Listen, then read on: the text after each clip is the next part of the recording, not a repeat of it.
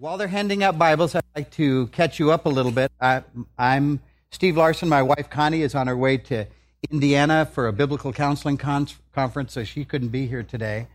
Uh, I just got back last Sunday from Nigeria and Niger. By the way, uh, Niger is French, so you don't pronounce it Niger unless you're uh, American. Okay. Oh, did you go to Niger? You know, no, it's Niger. Isn't that cooler? It just seems a lot a lot cooler. Yeah, a la couleur. and we had French fries when we went to uh, Indonesia. But uh, everybody speaks French there. It's really cool. So in Nigeria, if you could picture all of the leaders from all over the country, pastors, evangelists, lay leaders, there were over 3,200 people there. They were expecting about 2,800, and every seat in the auditorium was filled, and then they had people four deep outside the auditorium where the windows were so they could participate in the conference. It, it was amazing. And so God gave me the opportunity to speak into their lives and to encourage them with the work of evangelism. And this week, about a thousand of those 3,000 are going into a Muslim area to share the gospel with Muslim Christians. So it's, it's amazing. They're, they're learning and then they put their faith into action immediately. Next week, we went up to Niger. Uh, it's uh, just north of Nigeria, so we drove about 11 hours to get to Niger. And if you've ever been on African roads, you know that uh, it's actually great for weight loss. You know, you're, you're going like this, you know. So, so uh, I unfortunately it didn't work for me, but it, at least it was that good idea. So up there, uh, we taught a group of about 120 leaders from Niger. And what's cool, eight to five, they um, were learning how to share their faith and then how to follow up with people once they've come to Christ. And then at five, after all day of teaching, they go out and they share their faith with Muslims in their neighborhood. And during that week, six Muslims came to faith in Jesus Christ. And so it's so cool you guys, you just need to be encouraged because amazing things are happening all over the world. In Indonesia, which is the large, largest Muslim nation in the world, people are coming to Christ so fast that they're saying in 10 years, Indonesia will be a Christian nation. I mean, this is crazy what's going on. And what's funny, the Muslims are getting really upset about this, so they're they're starting an ad campaign. They've been, actually been running this for about a year. And they say, if a Christian comes up to you, don't talk to them because they will love you. this is what the ad says.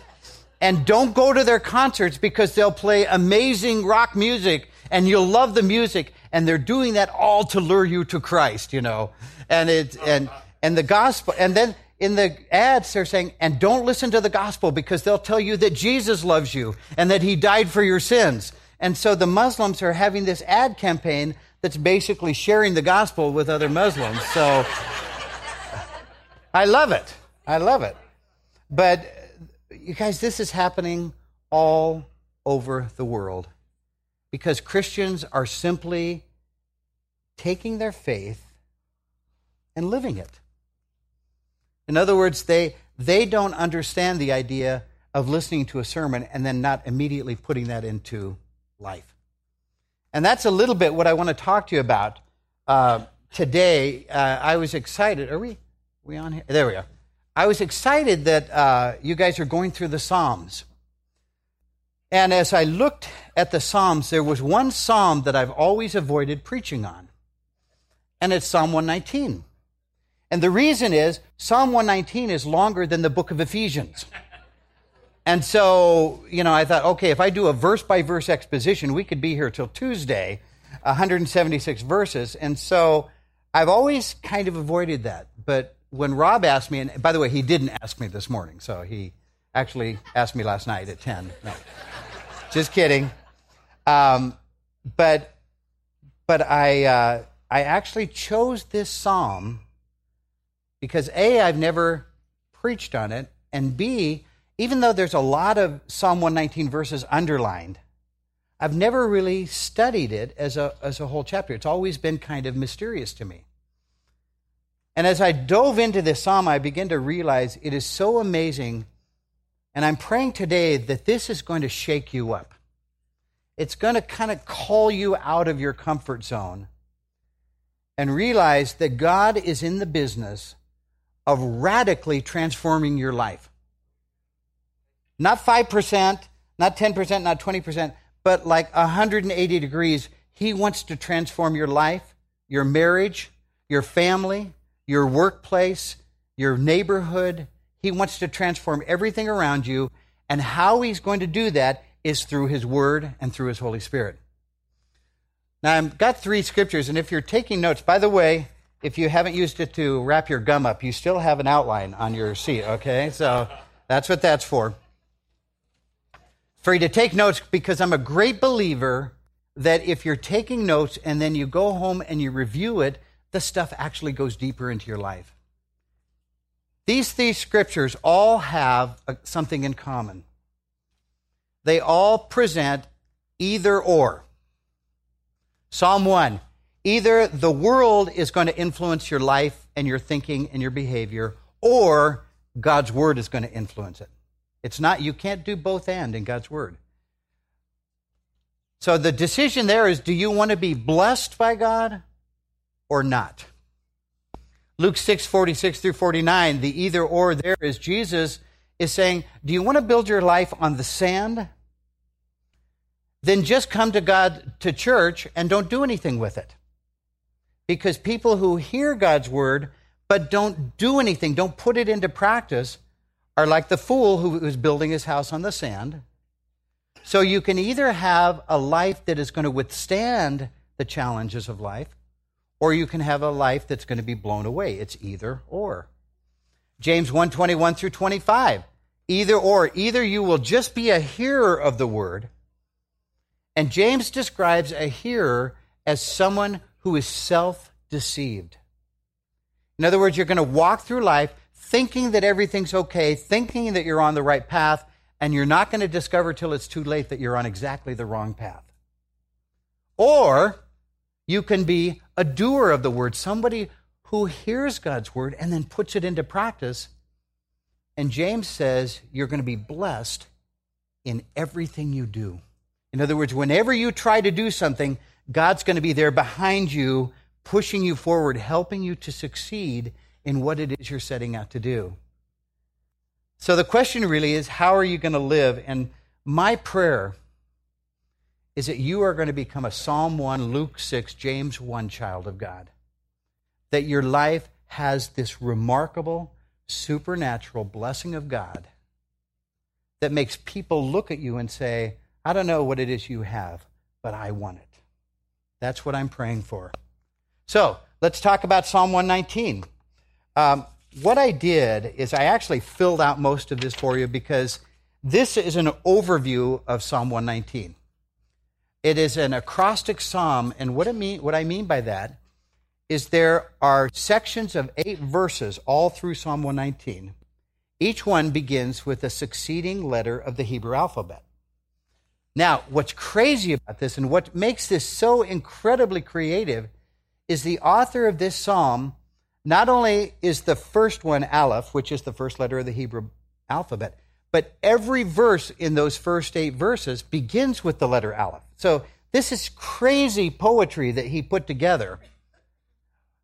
And so there are 22 sections. There's one for each Hebrew letter. That's where the 176 verses comes up with. So what I did, this is this is not God's division. This is my divisions. I went through and I read Psalm 119 every day last week. And I just started writing, here's what I think each section is about. So you have these, but I don't want you to stick with this. What I'm hoping you do, will do this week is you will read Psalm 119 every day, and you will make your own list of titles of what each section is about. And if you do that, what's going to happen in your life, and I'll just share what happened last week. I read Psalm 119 on Monday. Hmm, that's pretty good. On Tuesday, wow, that's really interesting on Wednesday. My goodness, this is powerful. On Thursday, wow, you know, and by every succeeding day, I'm seeing more and more just how powerful and practical and transformative God's word wants to be in my life if I will just allow it to do that. And so the theme of Psalm 119 is the word of God. Every verse in Psalm 119, except seven verses, mentions the Word of God. So that's 169 verses that mention the Word of God and seven that don't. And of the seven that don't, two of them talk about the ways of God, which kind of sounds like the Word of God. So the whole chapter is overwhelmingly about God's Word, its truth, its power, and the ministry that God's Word wants to have in our lives it really keys off of Psalm 19. In that, if you remember Psalm 19, there are five words for the Word of God. Well, Psalm 119 uses all of those five words, and then it adds three more. So there are eight different words that it uses for God's Word. So let's jump into Psalm 119. And what we're going to do, I'm just going to pick out three huge themes in the Word of God from Psalm 119 that I think will really help you understand why it is so important for us to be building God's Word in our lives. First thing is God's Word is true, it gives light and wisdom. If you got your Bibles, let's go to Psalm 119. It's pretty near the middle of the Bible. So open your Bibles to the middle, go to Psalm 119, and we want to look at verse 89. When I read this, I just went, oh, this is amazing. The psalmist writes, Forever, O Lord, your word is firmly fixed in the heavens. Now, we don't know who wrote Psalm 119. I'll tell you who I think wrote it. I think the prophet Jeremiah wrote Psalm 119. And the reason I think that is the context of Psalm 119 is there is a great time of personal and national turmoil going on in the life of this person. Boy, does that make it kind of applicable for today? Have you ever seen so much national turmoil is going on right now? I mean, it is crazy. Well, whoever wrote Psalm 119 was right in the middle of this. Now, here in the middle of all the craziness in his life, and when you read Psalm 119, you will see a lot of stuff going on. He says, Forever, O Lord, your word is firmly fixed in the heavenly. So he has this anchor this stability in the middle of the craziness of life. And you guys, when you compare this with science, you really see a, a difference in approach. I'm old enough now, I've seen things develop a little bit. And if you go 20 years ago and you hear scientists talk and they say, oh, in the old days, we thought this, but now we know this. And I don't know if you've observed how dogmatic, almost religious dogmatic, religiously dogmatic science has become. And they're very proud in, in what they know, but the thing is, you don't have to argue against it because in 20 years, they're going to say, oh, that, we thought we knew that. Now we know this. And this is a nature of science, and it's something I want to encourage you not to get overwhelmed and to think, oh, God's word is old hat. No, God's word is firmly fixed. You know, back in the switching of the 19th to the 20th century, in other words, from 1899 to 1900, scientists were so convinced that they had discovered everything there was to discover that they were recommending that they close the patent office. This is true. They were seriously saying, We know everything there is to know. And so it's stupid to keep the patent office open because everything that's been invented has been invented and there's no other need for patents. Patents. You know what the dominating scientific philosophy of that time was? It's something called eugenics. Eugenics is what led to Nazi Germany. Eugenics is basically the idea that we can improve the human race by, let's call it what it is, selective breeding. In other words, we breed with the people we like and we kill the people we hate, and then we'll have a better human race. This is what led to what, what Adolf Hitler called his final solution, which was to destroy not only Jews, but gypsies, anybody that didn't fit his ideal of the, of the supreme person. You contrast that with the Word of God. You know, I can read a book that is over 4,000 years old, some parts of it, and I find truth and wisdom to guide my life. Now, if you're taking notes, I want to have you read a couple of other things. Number one is Isaiah chapter 55, verses 8 through 11. Isaiah here speaks, For my thoughts are not your thoughts, neither are your ways my ways, declares the Lord. For as the heavens are higher than the earth, so are my ways higher than your thoughts, and my thoughts than your thoughts. So the first thing that God is telling us is in my word, this is God speaking, I'm telling you things that are so high you could never discover them on your own. So, you guys, the first thing when you're reading God's word, you are reading Revelation. Not the book of Revelation, but the concept of Revelation. Revelation is God making known to us things that we could not otherwise know. This is so cool. But then God goes on and says something else about his word, which is really neat. He says, For as the rain and snow come down from heaven, and do not return there, but water the earth, making it bring forth and sprout, giving seed to the sower and bread to the eater. So the concept, he's, he's creating an analogy. He's saying, look, water comes down, what does it do? It brings life. Now here's what he says about his word. So shall my word be that goes forth from my mouth. It shall not return to me empty, but it shall accomplish that which I purpose and shall succeed in the thing for which I sent it. What God is saying is, My word is going to accomplish its purpose in your life today. God's word wants to bring life into your life. He wants to bring courage into your weakness. He wants to bring strength. He wants to encourage you today from His word, and His word is powerful enough to do that. Let's go on. David says, Oh, how I love your word. It is my meditation all of the day. I love this. Your commandment makes me wiser than all my enemies, for it is ever with me. I have more understanding than all my teachers, for your testimonies are my meditation. I understand more than the aged, for I keep your precepts. So there are three groups of people that, that the psalmist talks about my enemies, my teachers, and the aged. Those are three people who are supposed to have a lot of smarts. All right. And the psalmist says, Look, when I'm walking through life, I'm living with a wisdom that gives me an edge up on any of these groups of people. I want you to think about this. God is the creator of the universe. He made everything. He made you. Now, you might say, nobody knows me better than me, but God says, actually, I know you better than you. I know what will bring satisfaction to your life. I know what will bring joy to your heart. I will know what will bring courage to your weakness. This God has written His Word. And when you learn His Word and you live according to His Word, you are actually living with a wisdom that goes way beyond what anybody in this world could ever figure out.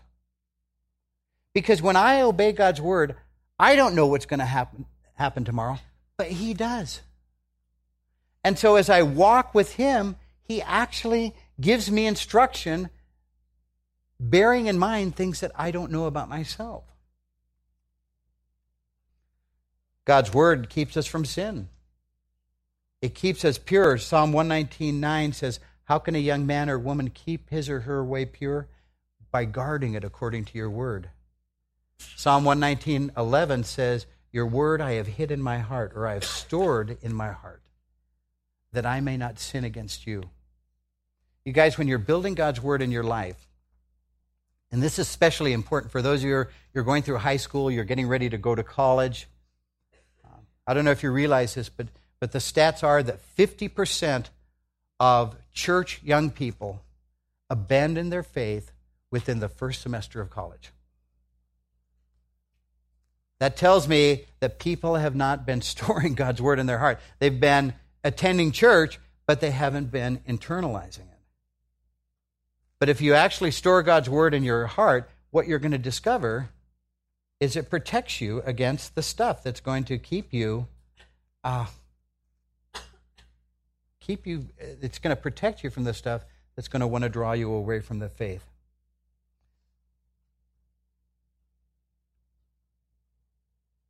the final thing is that god's word brings blessing we've said that god's word is true we've said that god's word is powerful and now what we're saying is God's word brings blessing. Go to the first verse of Psalm 119. Psalm 119, 1 and 2. How blessed are those whose way is blameless, who walk in the law of the Lord. How blessed are those who observe, in other words, they live according to his word, his testimonies, who seek him with all their heart. Guys, I started walking with Christ when I was about your age. How, how old are you guys? 13. I was 14. When I, when I started walking with Christ, I was 14. There was a really old guy who was 41 years old, and he, uh, he kind of challenged me to start building God's word in my life for myself because I, I wasn't enjoying church. I wasn't enjoying Christian school. I, I was sort of getting it stuffed down my throat, and I hated it. And he said, Hey, learn it for yourself. And I said, But I'm bombarded with it. He says, It's different when you learn it for yourself. So when I was 14, I started journaling.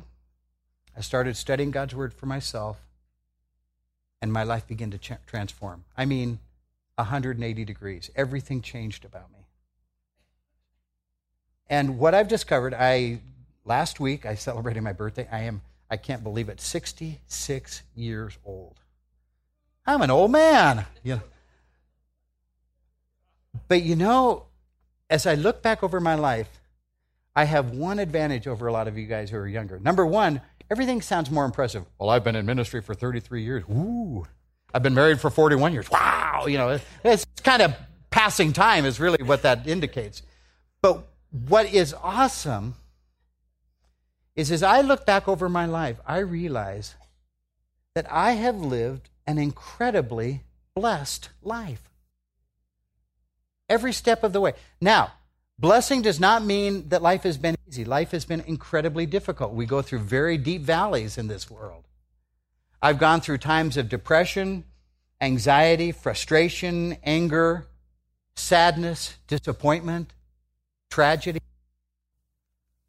If you've hung around life a little bit, you've all experienced that kind of stuff, right? Blessing does not mean you don't have those bad things in your life. It means that you have an undergirding strength that carries you through those things. And you get on the other side and you realize, wow, God carried me through this. He got me through it. And that is the blessing of life. And that's what I want for you guys. I want for you to be able to realize right now that you are blessed. I want for you guys who are in junior high to just explode with thanksgiving to God, to actually be so excited about what God is doing that you can't help but thank God. I want you guys to see God's word changing you and actually see the results of, wow, I'm a different person. One of the greatest things that happened in my life, our, our first seven years, I think I've shared this with you, were very tough between me and Connie. And when I began to let God's word direct me as a husband. Rather than worrying about what Connie was doing, rather than worrying about what was going on in our lives, when I began to say, okay, God, I'm going to obey your word as a husband, I'm going to begin to do what God tells me to do as a husband. Wow. Our marriage was transformed, and all of a sudden, Connie became a better wife. See, I'd been praying for that my whole life. God, change Connie, make her a good wife. God would never answer that prayer request. But when I said, God, change me, and I began to look into God's word about what he wanted to do, and then I began to begin to act on that and live that in my life, our marriage just became amazing. So we have been married 41 years, and you know what? We enjoy each other now more than we ever have in our lives. So I'm 66. You know what my next goal is? I want to become Marty. Well, how old is Marty? Is he? He's in his 80s, right? Is he? Are you there, Marty? How old are you, Marty? How old are you? Oh my goodness. Okay.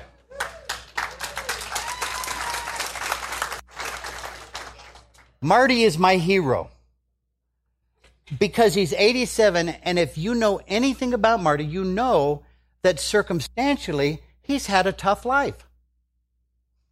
But if you look at Marty's countenance, and if you look at and hear his testimony, you hear a man who is filled with praise and thanksgiving to God.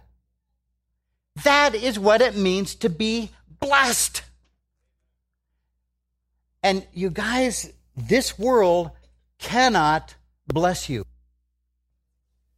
This world cannot bless you. But when you let God's word do its work in your life, you can be blessed. Psalm 140, Psalm 119, 49 through 51, the psalmist says, Remember the word to your servant in which you have made me hope. I love that. He says, God, remember your word that you spoke to me that actually in this lousy time gave me hope. This is my comfort. In my affliction, that your word has revived me. I love that word revive. You know, when, when somebody has a heart attack and they're laying there and somebody, you know, beating on his chest and breathing into they are trying to revive that person, bring life back into that person. 11 times in Psalm 119, it talks about the reviving power of the Word of God. I've exper- have you experienced that? I've experienced that. I, I remember even a month ago, I, I woke up and, was, and, and was going through the morning. It was about 11 a.m., and I, I was so discouraged. I was just getting into that self pity, life stinks kind of mentality, you know? And I realized I haven't spent any time in God's Word. And so I asked forgiveness. I said, Sorry, God, I kind of just blew it. And I want to spend some time with you right now. And so I got into God's Word. I did some journaling. And I mean, without, in about an hour, I was revived. The joy had returned. And I was sensing God is still, He's not through with me yet. He's still going to use me. He's still faithful. And I went from being discouraged and powerless and ready to give up to being revived and ready to do whatever God wanted me to do, all in the space of about an hour just because of God's word. Verse uh, 92 If your law had not been my delight, I would have perished in my affliction. Boy, let that sink in. He, he was going through such deep times, whoever wrote this. He's saying, God, if your word hadn't been undergirding me, I would have died. I would have died because things were so tough. I will never forget your precepts, for by them you have revived me. You guys, the power of God to bless you when you're afraid to give your courage, when you're weak to give you strength, when you're discouraged to give you joy, when you don't know what to do to give you clarity. I mean, it's just crazy all of the things that God's Word will do. So, what do we do with this? I want to share with you some ideas. Principle number one Pick the best time of your day and give it to God for His word to come into your life. Now, when I was younger, there was a, a little pamphlet or a little booklet that came out. And it was the perfect American booklet for Christians, for American Christians. The title of the book was Seven Minutes with God. In other words, you don't have to spend a lot of time in God's Word. I can get you blessed in seven minutes. And I thought, that is the stupidest thing I've ever read in my life. Yeah, we don't want to take time for God's word to sink in and saturate and change our life. We just want seven minutes. We want instant oatmeal, we want instant coffee, and we want instant God. And it's crazy, you guys. It takes time for God's word to come in and actually change you. So here's what I'm suggesting. Um, TV is fairly worthless. Are we agreed on that? Netflix is better, but even Netflix is fairly worthless. And yet, so many of us will devote two, three hours a night. And, and you're not doing anything, you're just passing time or you're killing time. A lot of you are going to uh, go home and watch a football game. You're going to you're going to spend three to four hours watching people you don't know who need a lot of rest get a lot of exercise when you need a lot of exercise and you're sitting on your behind watching them exercise. Oh, okay, ladies, I heard that amen. Okay, so you ladies have your own vices, right? But here's what I'm suggesting DVR the football game. You see, you can watch a four hour game in about two hours anyway. And besides, you can wait until the end, and if the team you were rooting for loses, you don't have to watch it at all. I mean, why discourage yourself? Uh, I did that last year with the Lakers. I would DVR their games, and I would only watch when they won. So I only had to watch seven games the whole year. It was, it was great. I saved myself so much time.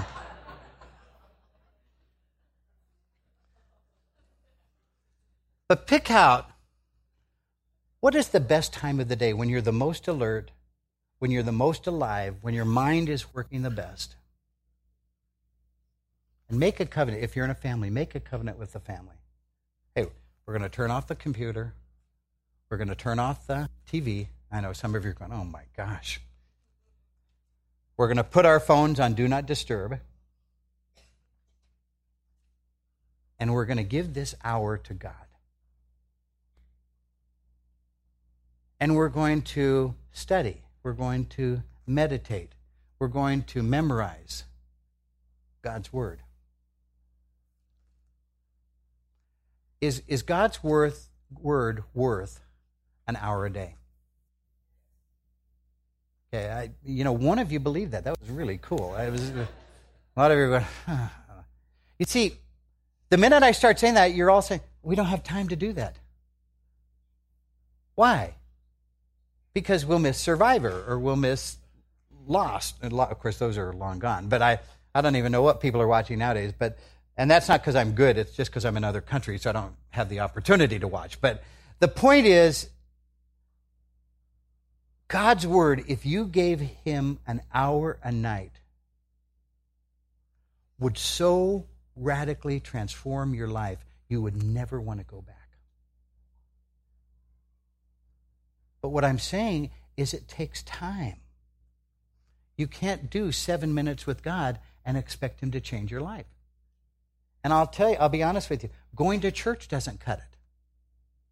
Going to Wednesday night Bible studies doesn't cut it. Those, those are nice, but it's where you take time yourself to dig into God's word and in prayer say, God, help me understand how I need to change by your word. So, what do you do? Uh, Number one, I'm a great believer in journaling. And as your guys' age, that's when I started journaling. And it, it's fun to read. I still have those journals from 1964. Some of you are saying, I wasn't even born then. You know, but I was, and I was 14 years old, and I have my journals. And it's fun to read a ninth grade journal. God, you are awesome! You know, God, I didn't study for this test, but you helped me anyway. And uh, so those are the kind of things that are going through a ninth grader's mind. And but I have I have all of my journals. And so I have my own personal book of Psalms. It's my personal record of how God has been faithful to me all the years. And so I would recommend that you get a journal. It doesn't have to be fancy, just a spiral bound thing. And and as you are journaling, First, you want to write down what God is teaching you. And I want to give you a real simple way to work through God's Word in a way that'll change your life. I read each chapter three times. Like, let's say, like right now, I'm going through 1 Corinthians. And so, starting this week, I read 1 Corinthians 5. And, but, and I also read 1 Corinthians 4 for the third time. And then the next day, I read 1 Corinthians 5, and I just focused on that alone. And then the next day, I read 1 Corinthians 5 again, and then I start reading 1 Corinthians 6. So I'm kind of edging my way through. And what's amazing is as you read this and you're journaling, each day you discover that God is giving you new insights through His Word. And you're learning things. Then, when you hit something, oh my gosh, that's gold. That's your signal from the Holy Spirit. I need to commit myself to memorizing that passage. And so, over the years, I've memorized hundreds of different passages. Uh, John 15, 1 through 11, the one on abiding in Christ. You know that one? I, that's, that's my anchor point. Psalm 1, um, 2 Peter 1, 2 through 11. Those, there, there are scriptures all through that I've committed to memory. And every time when I memorize that, God breaks down another part of me that isn't in conformity to his son Jesus. And so I see more and more Jesus being formed in me. I'm doing things today that I never dreamed I would have done. I actually last week picked up the dishes for my wife.